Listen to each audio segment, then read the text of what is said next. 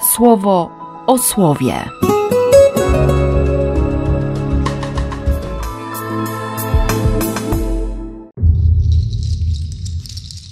Siódmy marca, poniedziałek.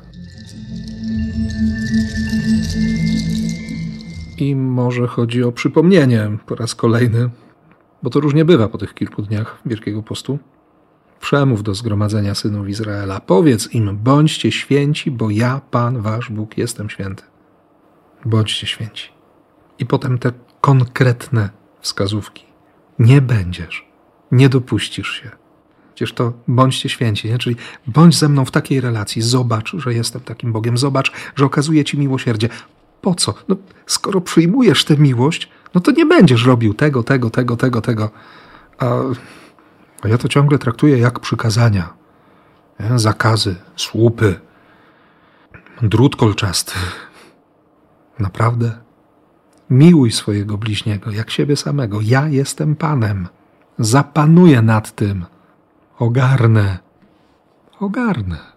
Dlatego my nie powinniśmy się dziwić temu, co dzisiaj Jezus mówi w Ewangelii, bo, bo przecież my wiemy, my kochamy. Nie?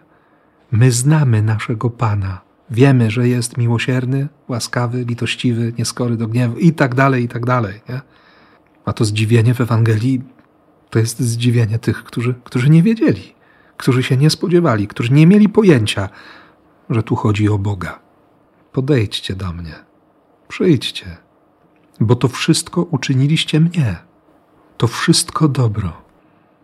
Zdziwienie. Nie chcę być zdziwiony, skoro słucham słowa, skoro słyszę słowo, skoro wiem, czego on chce.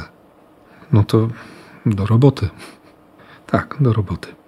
W imię Ojca i Syna i Ducha Świętego. Amen. Słowo o słowie.